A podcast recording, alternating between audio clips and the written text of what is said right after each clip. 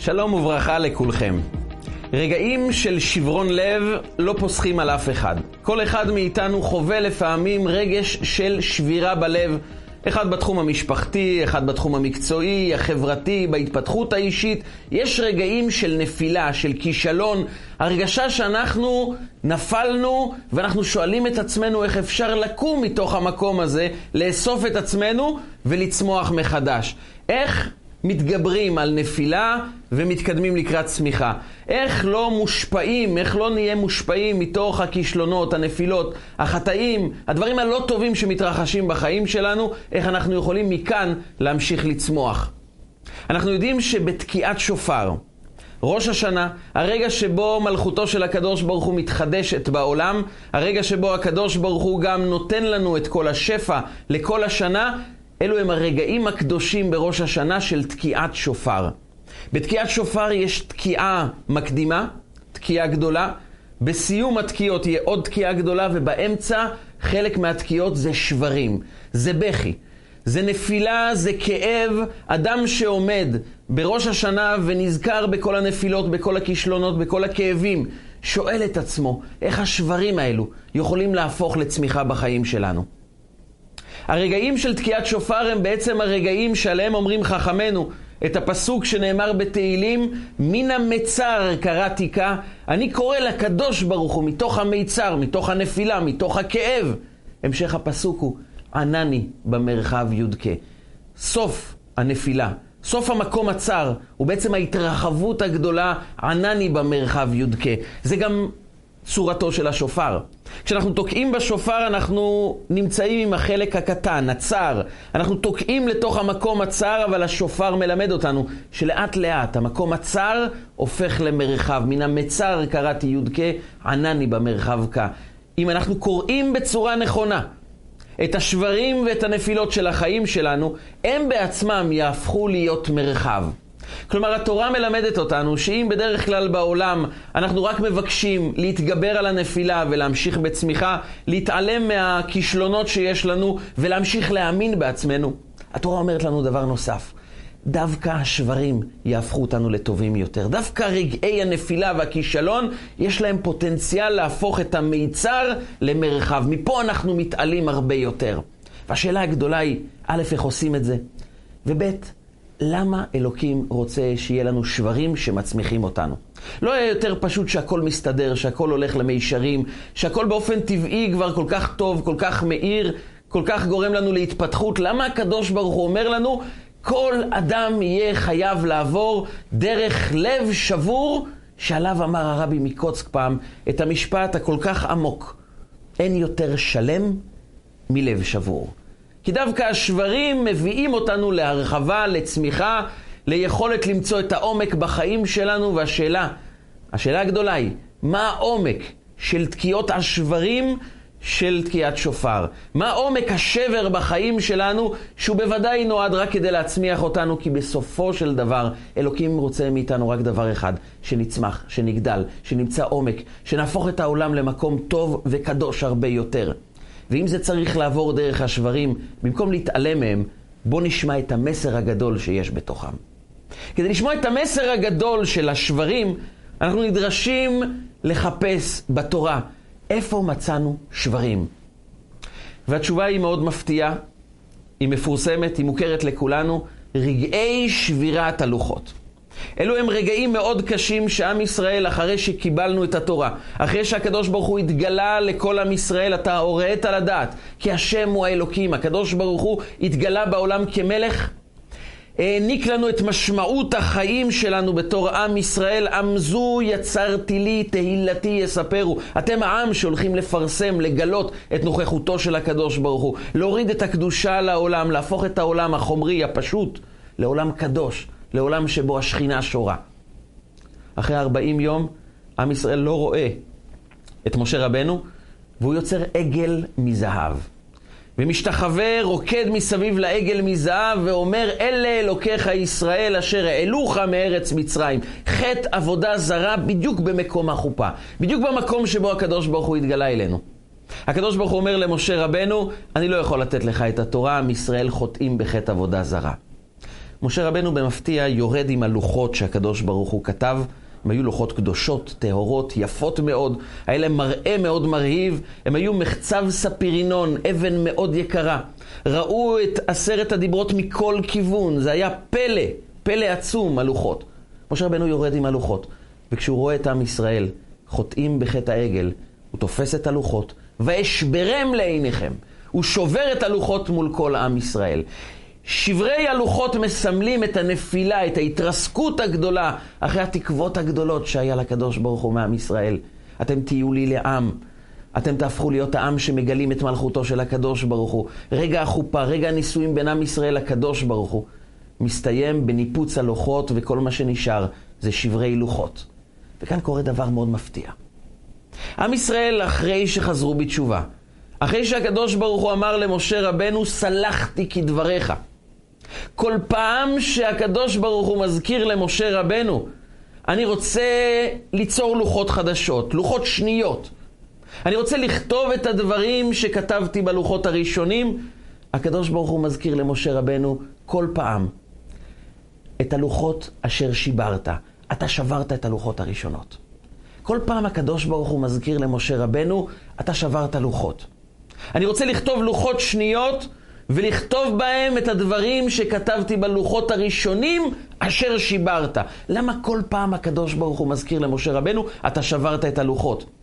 ותזכור את האחרונה שיש לנו בספר התורה ממשה רבנו, שוב נוגע בשבירת הלוחות. יש לנו משפטי סיכום, הפסוקים האחרונים בספר התורה. הקדוש ברוך הוא אומר לנו מי היה משה רבנו, ולא קם עוד נביא בישראל אשר ידעו השם פנים אל פנים.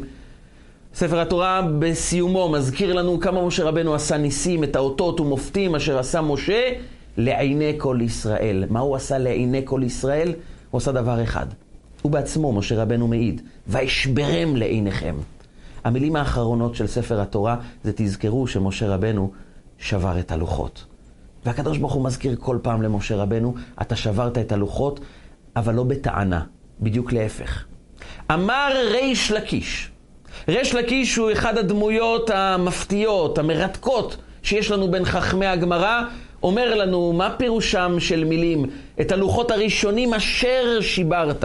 לא הלוחות הראשונים ששיברת, אשר שיברת. אומר לנו ריש לקיש, הוא אישרו, הוא אישר אותו. הוא אמר לו, יישר כוחך ששיברת. כל הכבוד ששברת את הלוחות. מצוין. אני שמח מכך ששברת את הלוחות.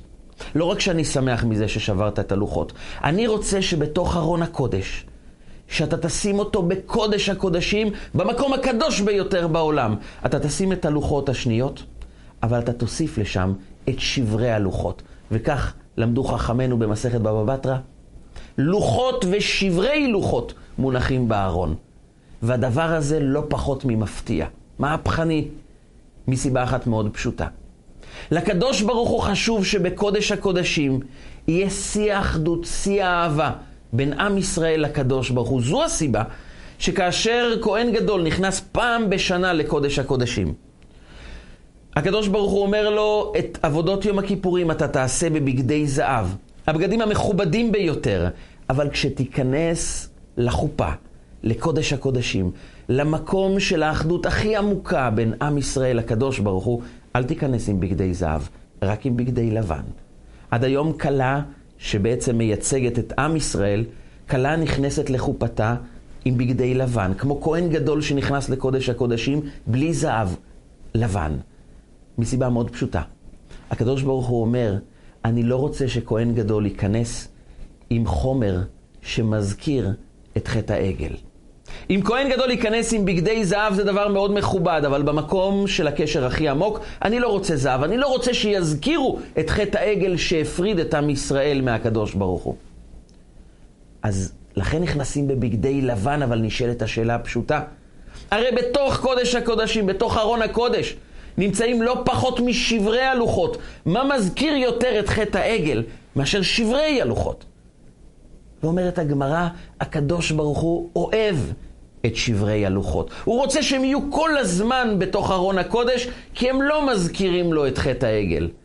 יישר כוחך ששיברת. זה המקום שבו השברים הופכים למשהו מאוד גדול, לקשר הרבה יותר עמוק, לכן אני רוצה את שברי הלוחות. ולכן הדבר האחרון שאני רוצה שיזכרו ממשה רבנו, זה העובדה שהוא שבר את הלוחות לעיני כל ישראל. כי השברים, השברים מובילים אותנו לקודש הקודשים, אבל כאן צריך להבין מה סודם של שברים. מה סוד השברים בתקיעת השופר? מה סוד שברי הלוחות? למה דווקא זה נמצא בקודש הקודשים? מה הקדוש ברוך הוא רוצה עם הלב השבור שלנו? למה אנחנו חייבים לעבור במסלול הזה? נזכיר דבר נוסף מריש לקיש. אבל לפני כן, נספר על רבי לוי יצחק מברדיצ'ב. אחד מגדולי החסידות, רבי לוי יצחק מברדיצ'ב, שנקרא עד היום סנגורם של ישראל. הוא מצא תמיד את הטוב שיש בכל יהודי, ותמיד לימד זכות על כל עם ישראל. רגעים מספר לפני ראש השנה הוא פגש יהודי שכל העיירה הכירו אותו כיהודי החוטא הגדול ביותר באזור. לא הייתה עבירה שהוא לא עשה, הוא היה נחשב לפושע, לנוכל, לאדם מאוד רע בעיירה. ורבי לוי יצחק פגש אותו לפני ראש השנה ואמר לו, יהודי יקר, אני מקנא בך. הסתכל על רבי לוי יצחק ואמר לו, הרבי מקנא בי, מה יש לקנא בי?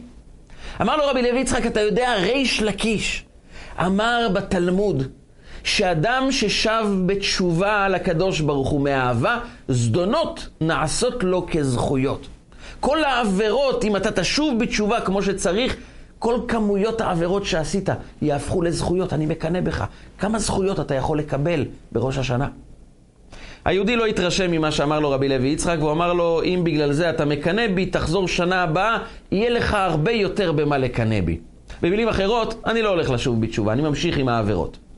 רבי לוי יצחק דיבר איתו מכל הלב, הוא התעורר לתשובה, הוא חזר בתשובה, אבל כאן נשאלת השאלה המאוד מאוד חשובה. איך יכול להיות שריש לקיש מלמד אותנו שעבירה הופכת לזכות? איך חטאים הופכים למצוות?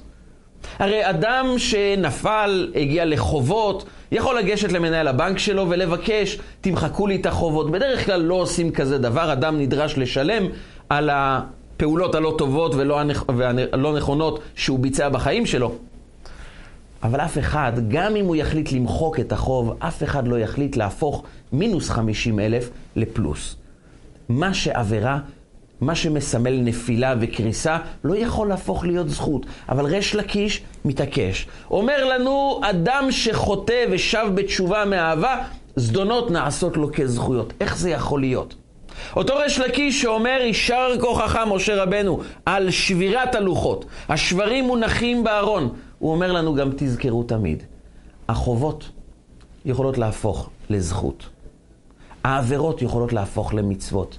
מה סודו של ריש לקיש? מה עומק דברי התורה שהוא אומר לנו שזכויות יכולות להפוך, עבירות יכולות להפוך לזכויות?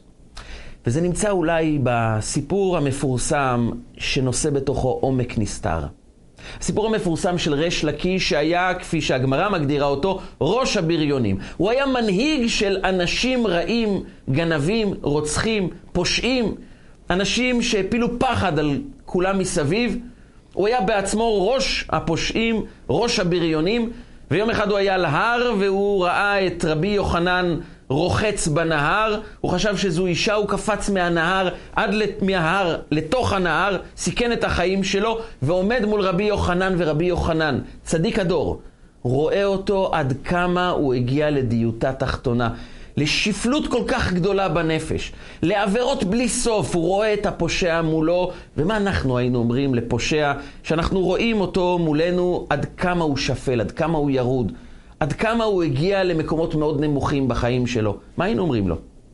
ורבי יוחנן אומר שתי מילים, שהפכו להיות איחול שאנחנו מאחלים לכל ילד, לכל אדם שלומד תורה, אבל האיחול הזה נושא מסר מאוד מאוד עמוק, שאותו אמר רבי יוחנן לריש לקיש, הוא אמר לו חילך לאורייתא, כוחך לתורה.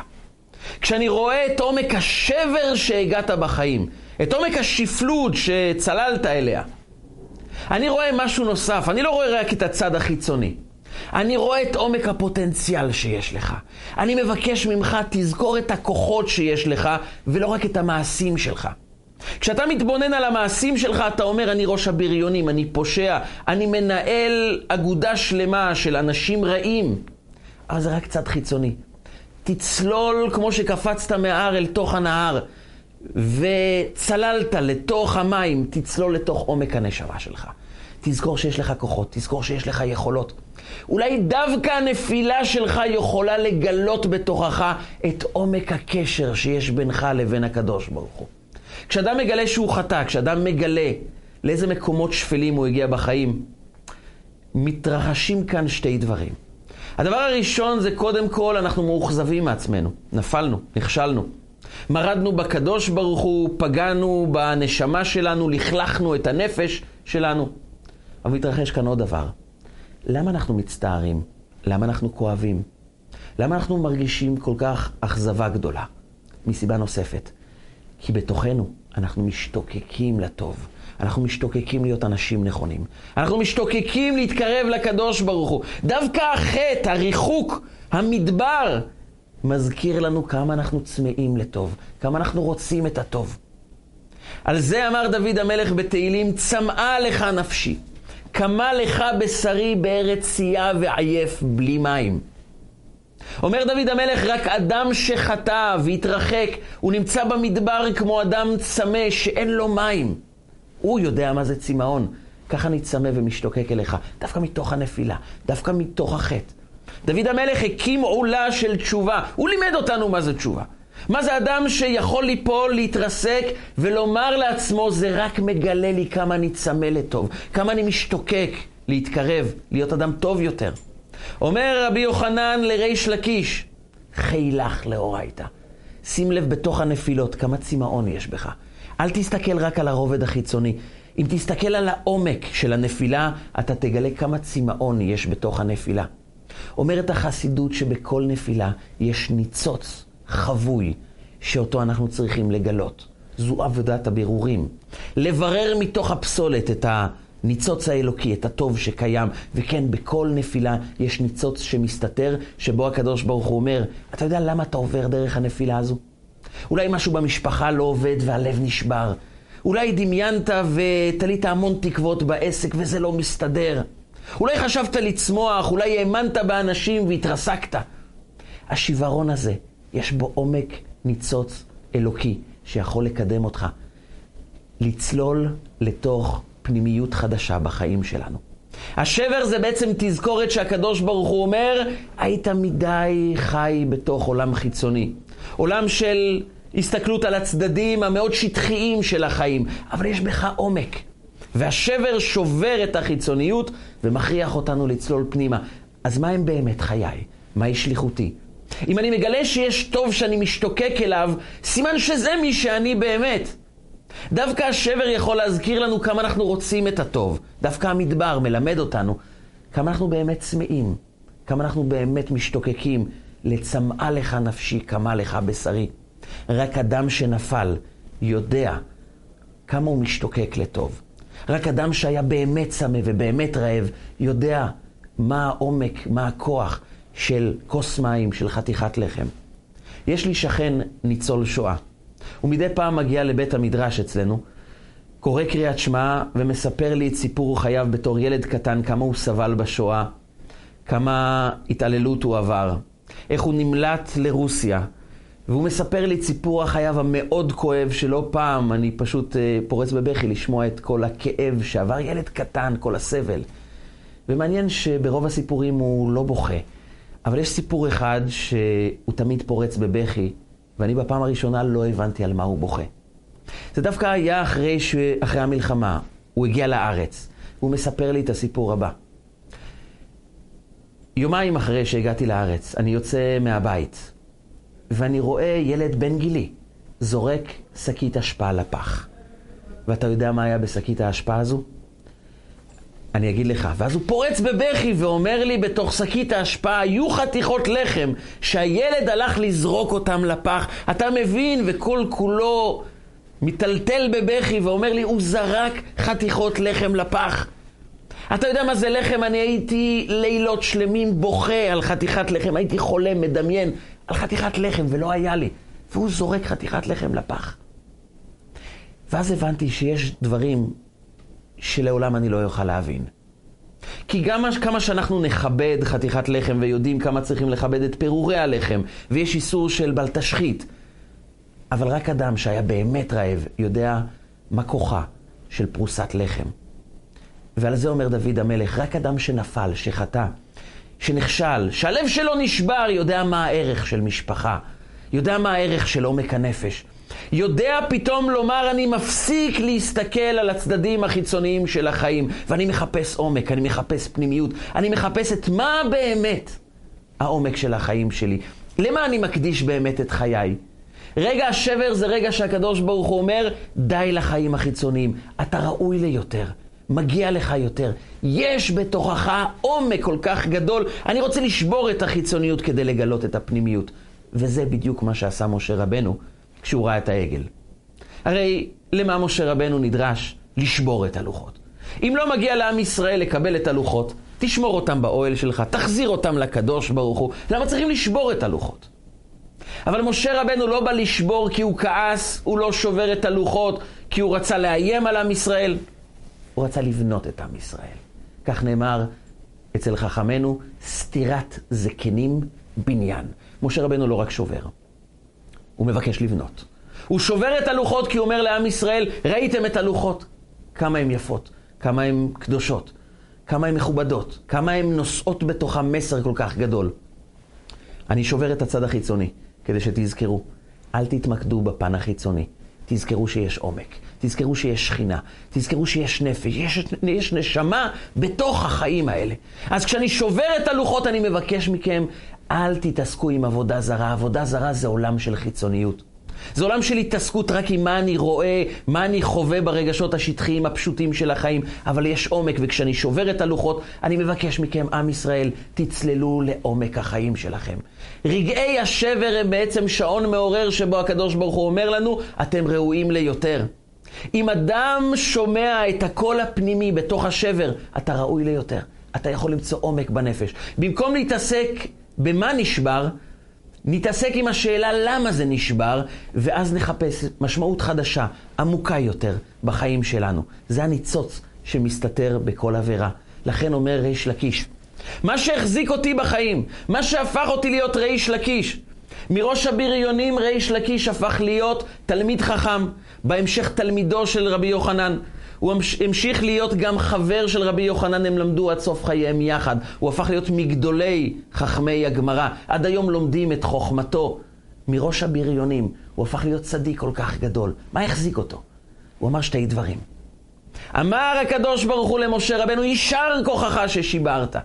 אני שמח ששברת את הלוחות, כי ברגע ששברת לעם ישראל את ההסתכלות השטחית, החיצונית, הם פתאום גילו שיש פנימיות בחיים. הם פתאום הבינו שעומק השבר זה תמצא את עומק הקדושה שיש בתוכך.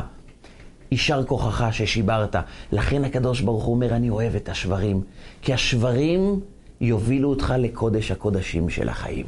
אם אדם קורא נכון את השברים, הוא מסתכל על השברים לא כפי שהם על ההר, נופלים למטה, אלא הוא לוקח את השברים ושם אותם בארון, בקודש הקודשים, ואומר לעצמו, אני מבין שהשברים חביבים, הם כואבים.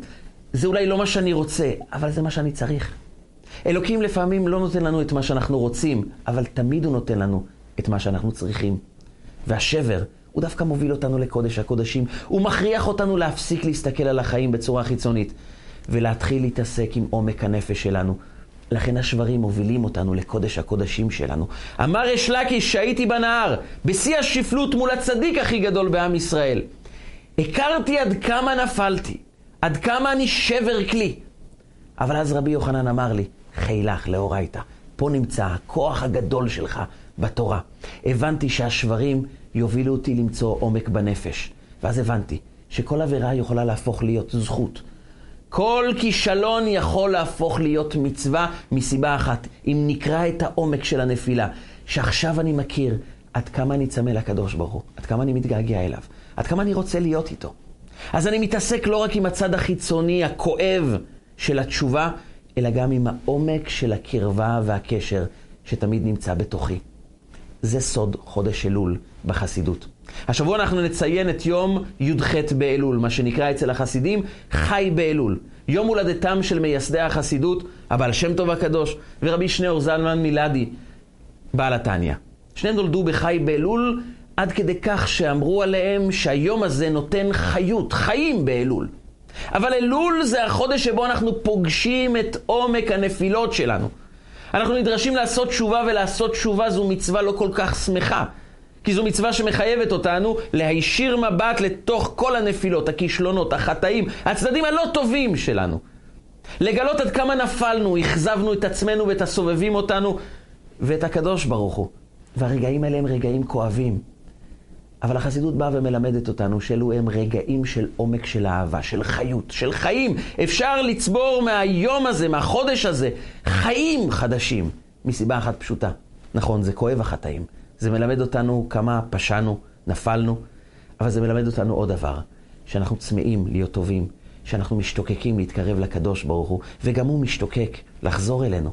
זה כמו מלך שיוצא מארמון מלכותו ומקבל אותנו בשדה, הוא אומר, אני ואתם לעולם לא ניפרד.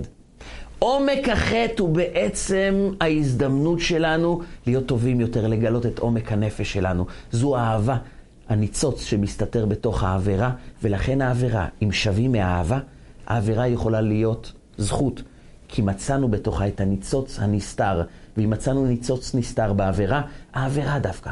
עד כמה שזה מפתיע, עד כמה שזה מוזר. דווקא העבירה לימדה אותנו עד כמה אנחנו מתגעגעים לקדוש ברוך הוא, עד כמה אנחנו רוצים את הטוב. היא יכולה לכוון אותנו להחלטה פנימית שאני הופך להיות טוב יותר.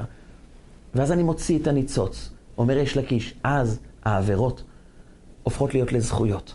זה סודו של חודש אלול. אמרו בחסידות, אם כל מצווה צריך לעשות בשמחה, כי עבדו את השם בשמחה, אז קל וחומר שמצוות התשובה צריכה להיעשות, אנחנו צריכים לעשות אותה בשמחה. אבל איך אני אעשה את מצוות התשובה בשמחה אם אני מגלה את כל העבירות והנפילות שהיו לי כל השנה? כי אני תמיד צריך לגלות את הפנימיות, והפנימיות של הנפילה היא תמיד אמירה של הקדוש ברוך הוא. עכשיו אתה יכול להיות טוב יותר, עכשיו תתעסק עם הפנימיות. כשהכול מסתדר, אנחנו תמיד חיים ברובד מאוד טבעי, מאוד חיצוני. אנחנו לא מחפשים עומק כשהכול מסתדר, כי טוב לנו איך שאנחנו. אבל אז יש לנו רגעים של שבירה קטנה. והשבירה הזו היא בעצם אמירה של הקדוש ברוך הוא, אני כל כך אוהב אותך, אני רוצה עומק של קשר. אני רוצה שתגלה כמה טוב יש בתוכך. אז אם מסתכלים על השבר כהזדמנות, אנחנו יכולים למצוא ניצוץ. ניצוץ של התקרבות, של גילוי פנימיות, שהוא בעצם הופך את הזדונות לזכויות. זה גם גלום בסיפור המפורסם שמספרים על בעל התניא, באותם רגעים שהוא נאסר בידי השלטון הרוסי באותה תקופה. בעקבות הלשנות לקחו אותו בכרכרה השחורה, מה שבתקופת הצאר היה בעצם סמל של אדם שיוצא להורג, ורגע לפני שהכרכרה יצאה לדרך, והחסידים ראו שבעל התניא, אדמו"ר הזקן, שחי לפני למעלה מ-200 שנה, הוא יוצא להיהרג והוא צעק לאחד החסידים, רוץ לחברי היקר, רבי לוי יצחק מברדיצ'ב, תבקש ממנו שיתפלל עליי. אותו חסיד מזועזע, שידע שאם חלילה הם יוציאו להורג את בעל התניא, המשך החסידות מוטל בספק מאוד גדול. הוא רץ בכאב לב מאוד גדול, במתח, בחרדה, הוא הגיע לבית מדרשו של רבי לוי יצחק מברדיצ'ב, ואמר לו, רבי, מוציאים להורג את בעל התניא. רבי לוי יצחק שמע את זה, ואמר לו, אני רוצה להתפלל, תגיד לי מה שמו של אדמו"ר הזקן, של בעל התניא. אני יודע שקוראים לו שניאור זלמן כי אנחנו חברים, אבל מה השם של האימא שלו? כשמתפללים צריך להזכיר את שם האימא. אמר אותו חסיד, אני שכחתי לשאול, אני לא יודע. אומר לו, אין בעיה, בוא נפתח חומש. הוא פתח חומש ונפל על פסוק בספר בראשית. פסוק שמדבר על רגעים כואבים מאוד במשפחתו של יעקב אבינו.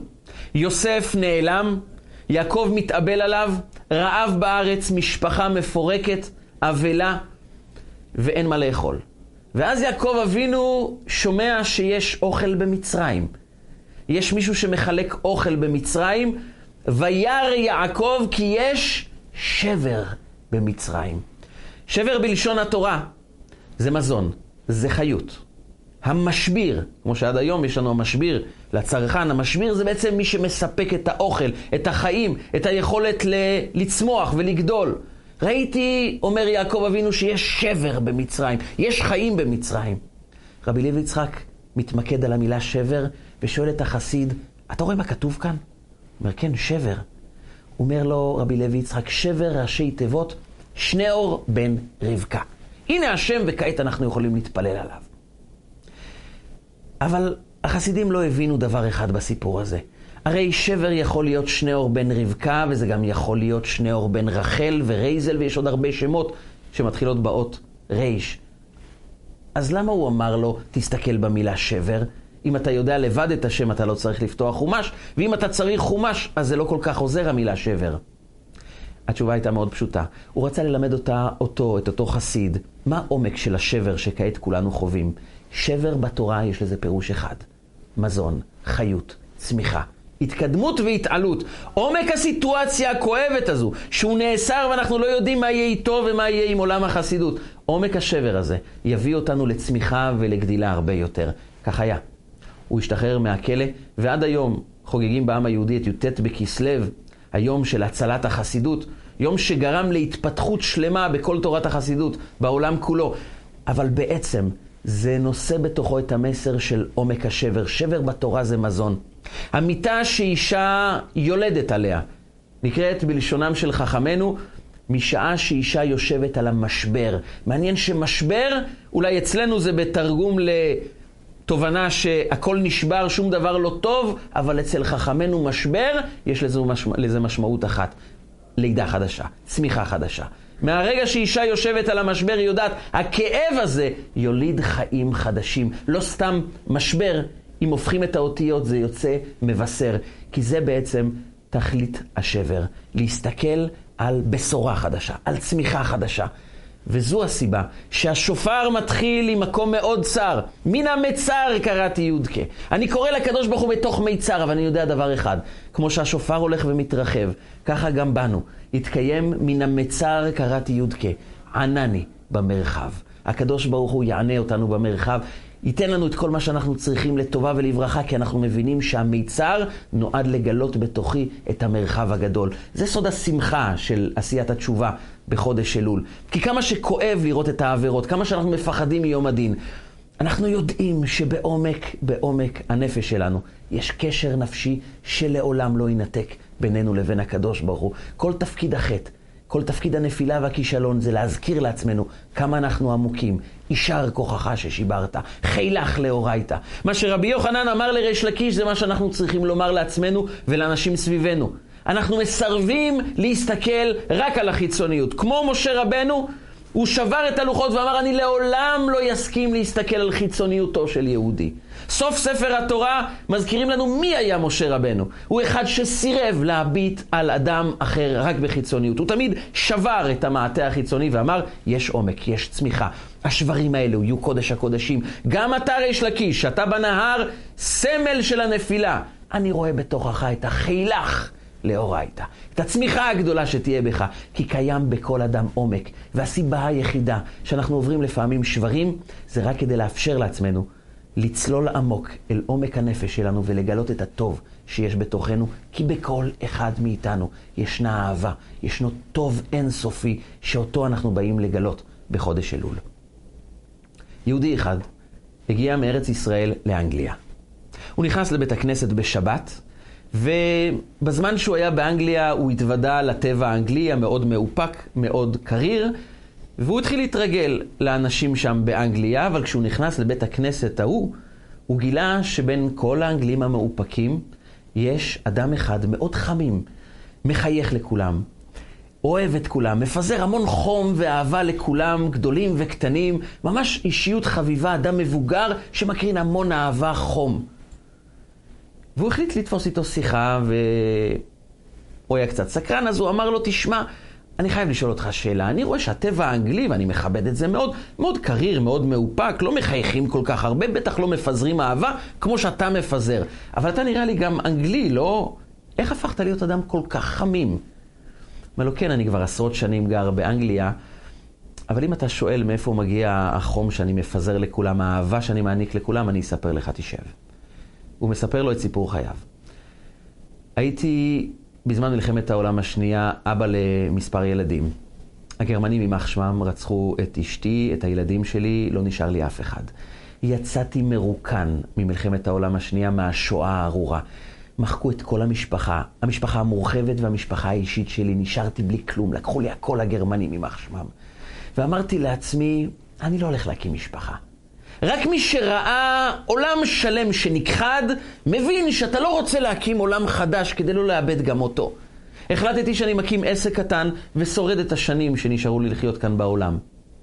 רצה הקדוש ברוך הוא והעסק גדל, התפתח, ונקלעתי יום אחד לבעיה מסוימת והתייעצתי עם חבר שלי שאמר לי, אני ממליץ לך ללכת לדבר עם הרבי מלובביץ', לך תדבר איתו, הוא ייתן לך עצה טובה. נסעתי אליו, נכנסתי לחדר, נדהמתי מהעיניים המיוחדות שלו, מהרגשת הקדושה שהייתה שם בחדר. הוא נתן לי עצה מאוד מאוד טובה, אבל בסיום הפגישה הוא ביקש ממני רשות לשאול אותי שאלה. אמרתי לו בשמחה, ואז הוא אמר לי, מה קורה? מה עם חתונה? מה עם ילדים? מה עם משפחה? הוא הסתכל עליי בעיניים כל כך טובות וחודרות, שמאז השואה לא התפרצתי בבכי כמו שבכיתי בחדרו של הרבי מלובביץ'. בכיתי ואמרתי לו, רבי, לקחו לי הכל, לא השאירו לי כלום. אני אולי אדם עם כסף, אבל אני מרוקן בפנים, אין לי כלום. לקחו לי הכל, רבי, רצחו את האישה, את הילדים, את כל המשפחה, לא נשאר לי אף אחד. לקחו לי הכל הגרמנים, אין לי שום דבר, אני לא רוצה לפתוח ולהקים עולם חדש. הרבי בכה איתי, אבל הוא שאל אותי עוד שאלה. אתה אוהב את אשתך ואת הילדים? אמרתי לו, רבי, בטח שאני אוהב אותם, אבל הם כבר לא פה. הם נלקחו לשמיים. אמר לי הרבי, את האהבה הזאת שיש לך, את זה הגרמנים לא לקחו. הם לקחו דברים חיצוניים, את האהבה שלך, הם לא יכלו לקחת. אף אחד לא יכול לקחת את האהבה שיש לך למשפחה. אני רק מבקש ממך בקשה אחת. קח את האהבה הזו ותעניק אותה לאישה החדשה שלך, לילדים החדשים. תעניק את זה לכל יהודי שאתה רואה כאן בעולם. הוא הפך אותי באותה פגישה. יצאתי מהחדר והבנתי שיש בתוכי אהבה.